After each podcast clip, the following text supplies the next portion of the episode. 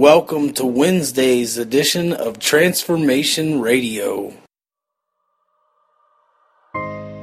Jim Haddox, Columbus, Ohio. I grew up on the west side of Columbus in the bottoms. Actually, um, grew up um, in a life of violence, drugs, corruption. Did a number in prison. From there, um, I actually got out, straightened up my life, built a new home, raised a family. What brought me to the refuge, thank God it did happen. I lost a 16 year old son in a car accident. From there, I went to pain pills, numbing the pain. First thing I ever did. Thought I um, actually was doing the right thing, got on methadone, continued working, started my own business, was uh, successful at it. From there, lost energy doing the methadone. Had to keep the business going, so I started speed, which led to all different kinds of bad fights with the wife, fights with my children, all the way down to aspiring downward and fall. But now that um, I had a communion with God, He flashed before me everything that I'd been doing wrong. I asked Him for forgiveness, and He led me to the refuge. From that point, um, I went to Vinton County, and um, I feel happy again. Had more joy in the last 30 days than I've had in, I would say, 12 years. And I tell you what, it's worth every minute of it. Our reading today in the New Testament is brief. It's from John chapter 4, verses 43 through 54. And it's about health. Salvation is to the inner person what health is to the body. The boy would have died had Jesus not intervened and given him health. See, the father heard, believed, and knew the father of the boy in the story we're about to read. He heard, he believed, and then he knew, which is a, normal Christian experience. Jesus won the woman, the woman won many Samaritans, and the father, well, he won his whole household. Are you busy in the harvest? Are you trusting him with everything? And with that, let's begin our reading today in the New Testament. May 6th, the New Testament, John chapter 4, verses 43 through 54. At the end of two days, Jesus went on to Galilee. He himself had said that a prophet is not honored in his own hometown. Yet the Galileans welcomed him, for they had been in Jerusalem at the Passover celebration and had seen everything he did there. As he traveled through Galilee, he came to Cana, where he had turned the water into wine. There was a government official in nearby Capernaum whose son was very sick. When he heard that Jesus had come from Judea to Galilee, he went and begged Jesus to come to Capernaum to heal his son, who was about to die. Jesus asked, Will you never believe in me unless you see miraculous signs and wonders? The official pleaded, Lord, please come now before my little boy dies. Then Jesus told him, Go back home. Your son will live. And the man believed what Jesus said and started home. While the man was on his way, some of his servants met him with the news that his son was alive and well. He asked them when the boy had begun to get better, and they replied, Yesterday afternoon at one o'clock, his fever suddenly disappeared. Then the father realized that this was the very time Jesus had told him, Your son will live. And he and his entire household believed in Jesus. This was the second miraculous sign Jesus did in Galilee after coming from Judea. Psalm 105, verses 16 through 36. He, the Lord, called for a famine on the land of Canaan, cutting off its food supply. Then he sent someone to Egypt ahead of them, Joseph, who was sold as a slave. They bruised his feet with fetters and placed his neck in an iron collar. Until the time came to fulfill his dreams, the Lord tested Joseph's character. Then Pharaoh sent for him and set him free. The ruler of the nation opened his prison door. Joseph was put in charge of all the king's household. He became ruler over all the king's possessions. He could instruct the king's aides as he pleased and teach the king's advisers. Then Israel arrived in Egypt. Jacob lived as a foreigner in the land of Ham. And the Lord multiplied the people of Israel until they became too mighty for their enemies. Then he turned the Egyptians against the Israelites, and they plotted against the Lord's servants. But the Lord sent his servant Moses, along with Aaron, whom he had chosen. They performed miraculous signs among the Egyptians, and wonders in the land of Ham. The Lord blanketed Egypt in darkness, for they had defied his commands to let his people go. He turned their water into blood, poisoning all the fish. Then frogs overran the land and even invaded the king's bedrooms. When the Lord spoke, flies descended on the Egyptians, and gnats swarmed across Egypt. He sent them hail instead of rain, and lightning flashed over the land. He ruined their grapevines and fig trees, and shattered all the trees. He spoke, and hordes of locusts came, young locusts beyond number. They ate up everything green in the land, destroying all the crops in their fields. Then he killed the oldest son in each Egyptian home, the pride and joy of each family. Proverbs chapter 14, verses 26 and 27. Those who fear the Lord are secure. He will be a refuge for their children. Fear of the Lord is a life giving fountain. It offers escape from the snares of death.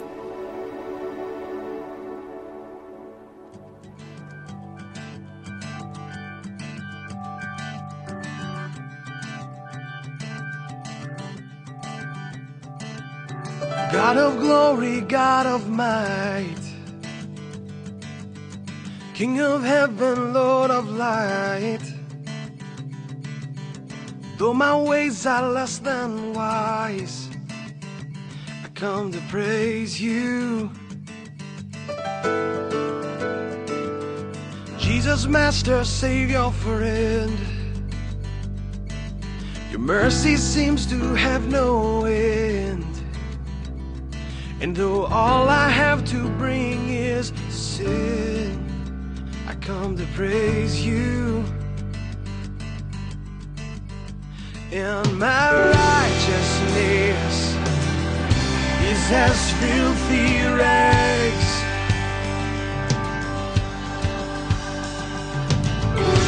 But you've exchanged them for the good things that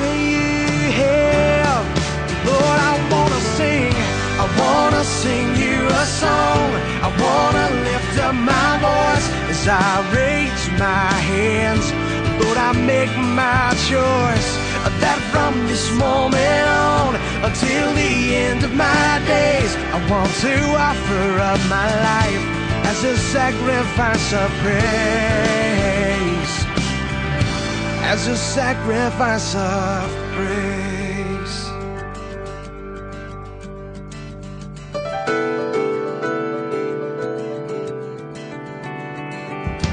God of glory, God of might, God of glory, God of might, King of heaven, Lord of light. King of heaven, Lord of light. Though my ways are less than wise, Though my ways are less than I come to praise you. I come to praise you.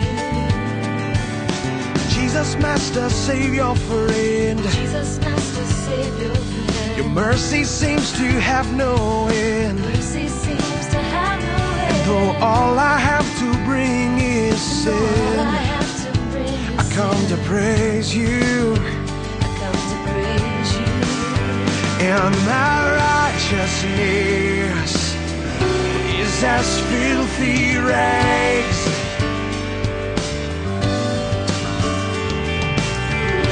But you've exchanged them for the good things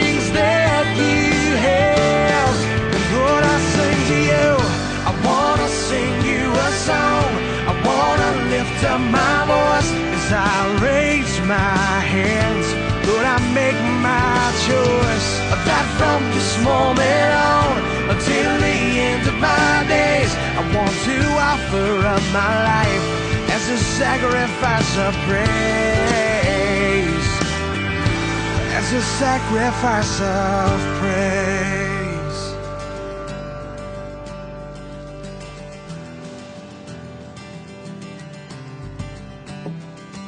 Wanna show you just how much I love you. I wanna love you with my life. I wanna show you just how much I love you. I wanna love you with my life.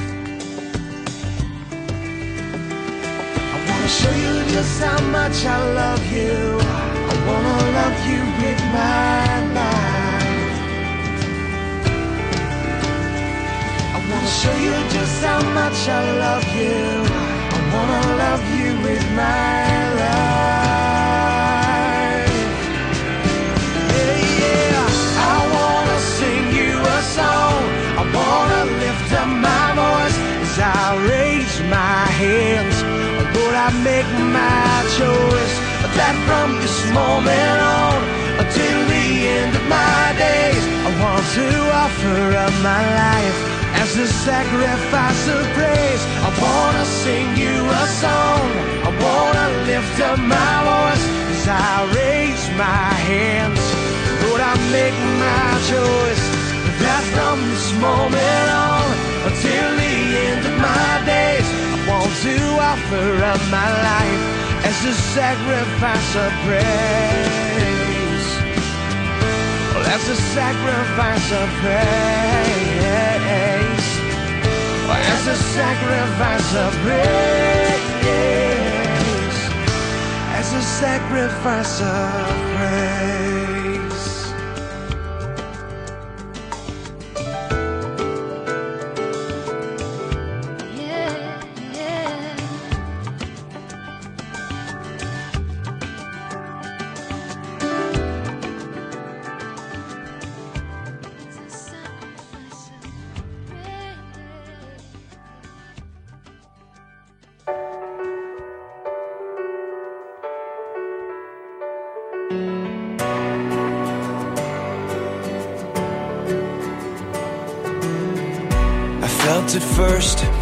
Was younger. A strange connection to the light. I tried to satisfy the hunger. I never got it right. I never got it right. So I climbed a mountain built an altar. Looked out as far as I could see. Every day I'm getting older. I'm running out of dreams. I'm running out of dreams. But your love, your love, the only thing that matters is your love, your love. That's all I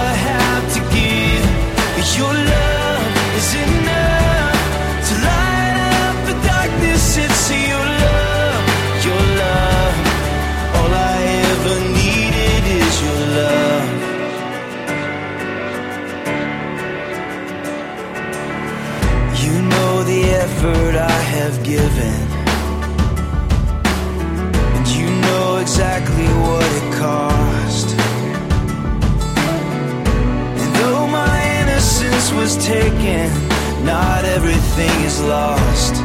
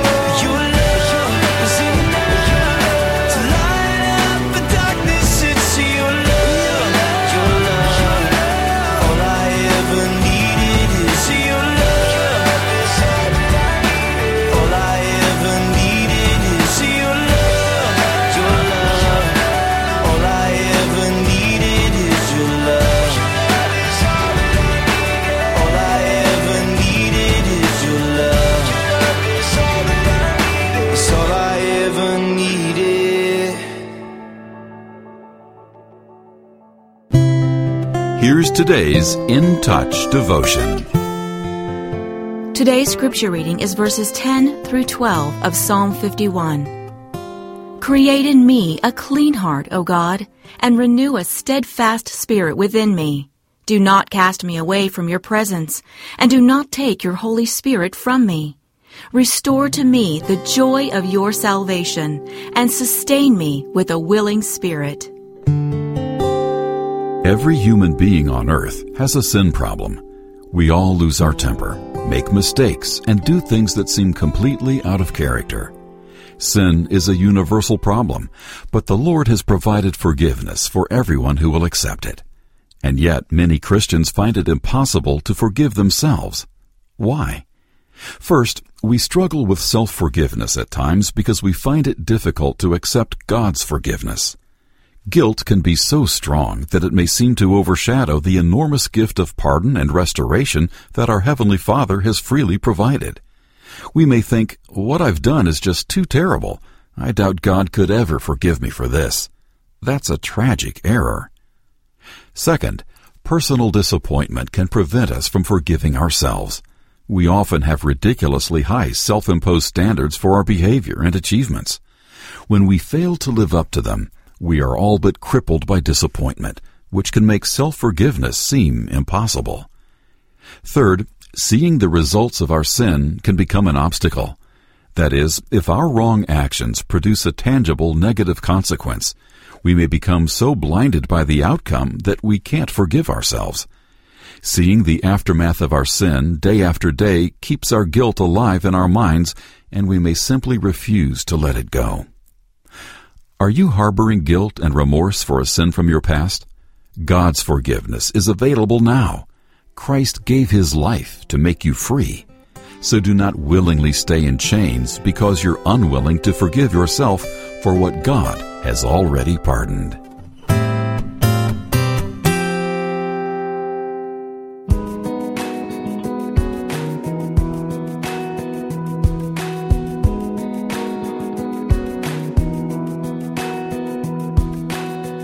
Sometimes it feels like I'm watching from the outside. Sometimes it feels like I'm breathing.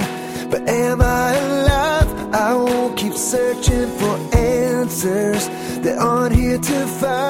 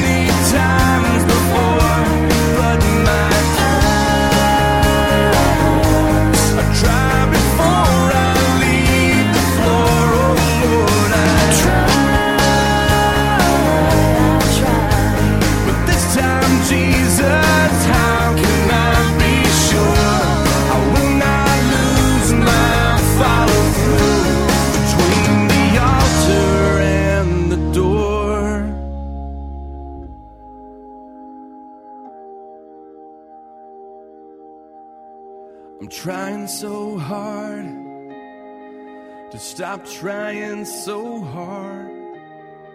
Just let you be who you are. Lord, who you are in me. Jesus, I'm trying so hard. Just stop trying so hard. Just let you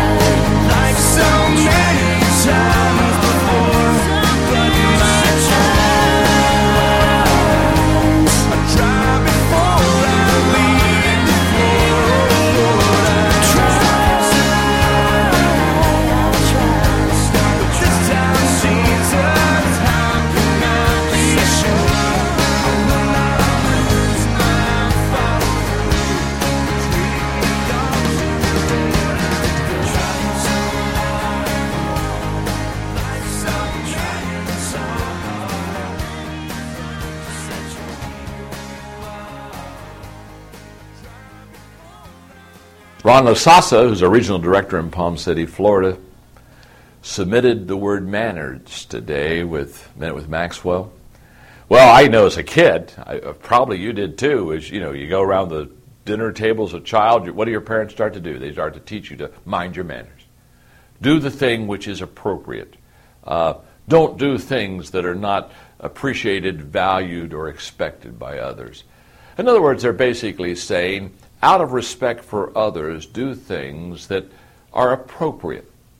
I think appropriateness is a wonderful word to kind of connect with manners. It means that you do things that are right for the right reason because you want people to understand that you appreciate them and you respect them and you value who they are. I travel a lot internationally.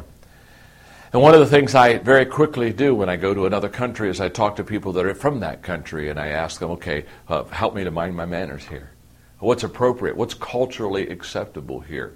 Why do I ask that question? Why do I try to mind my manners? Very simple. I want to show respect to the people that I'm going to. By doing so, I'm saying I value you as a person enough to even change some of the things I perhaps would naturally do so that I can mind my manners with you and give you the respect that's due to you.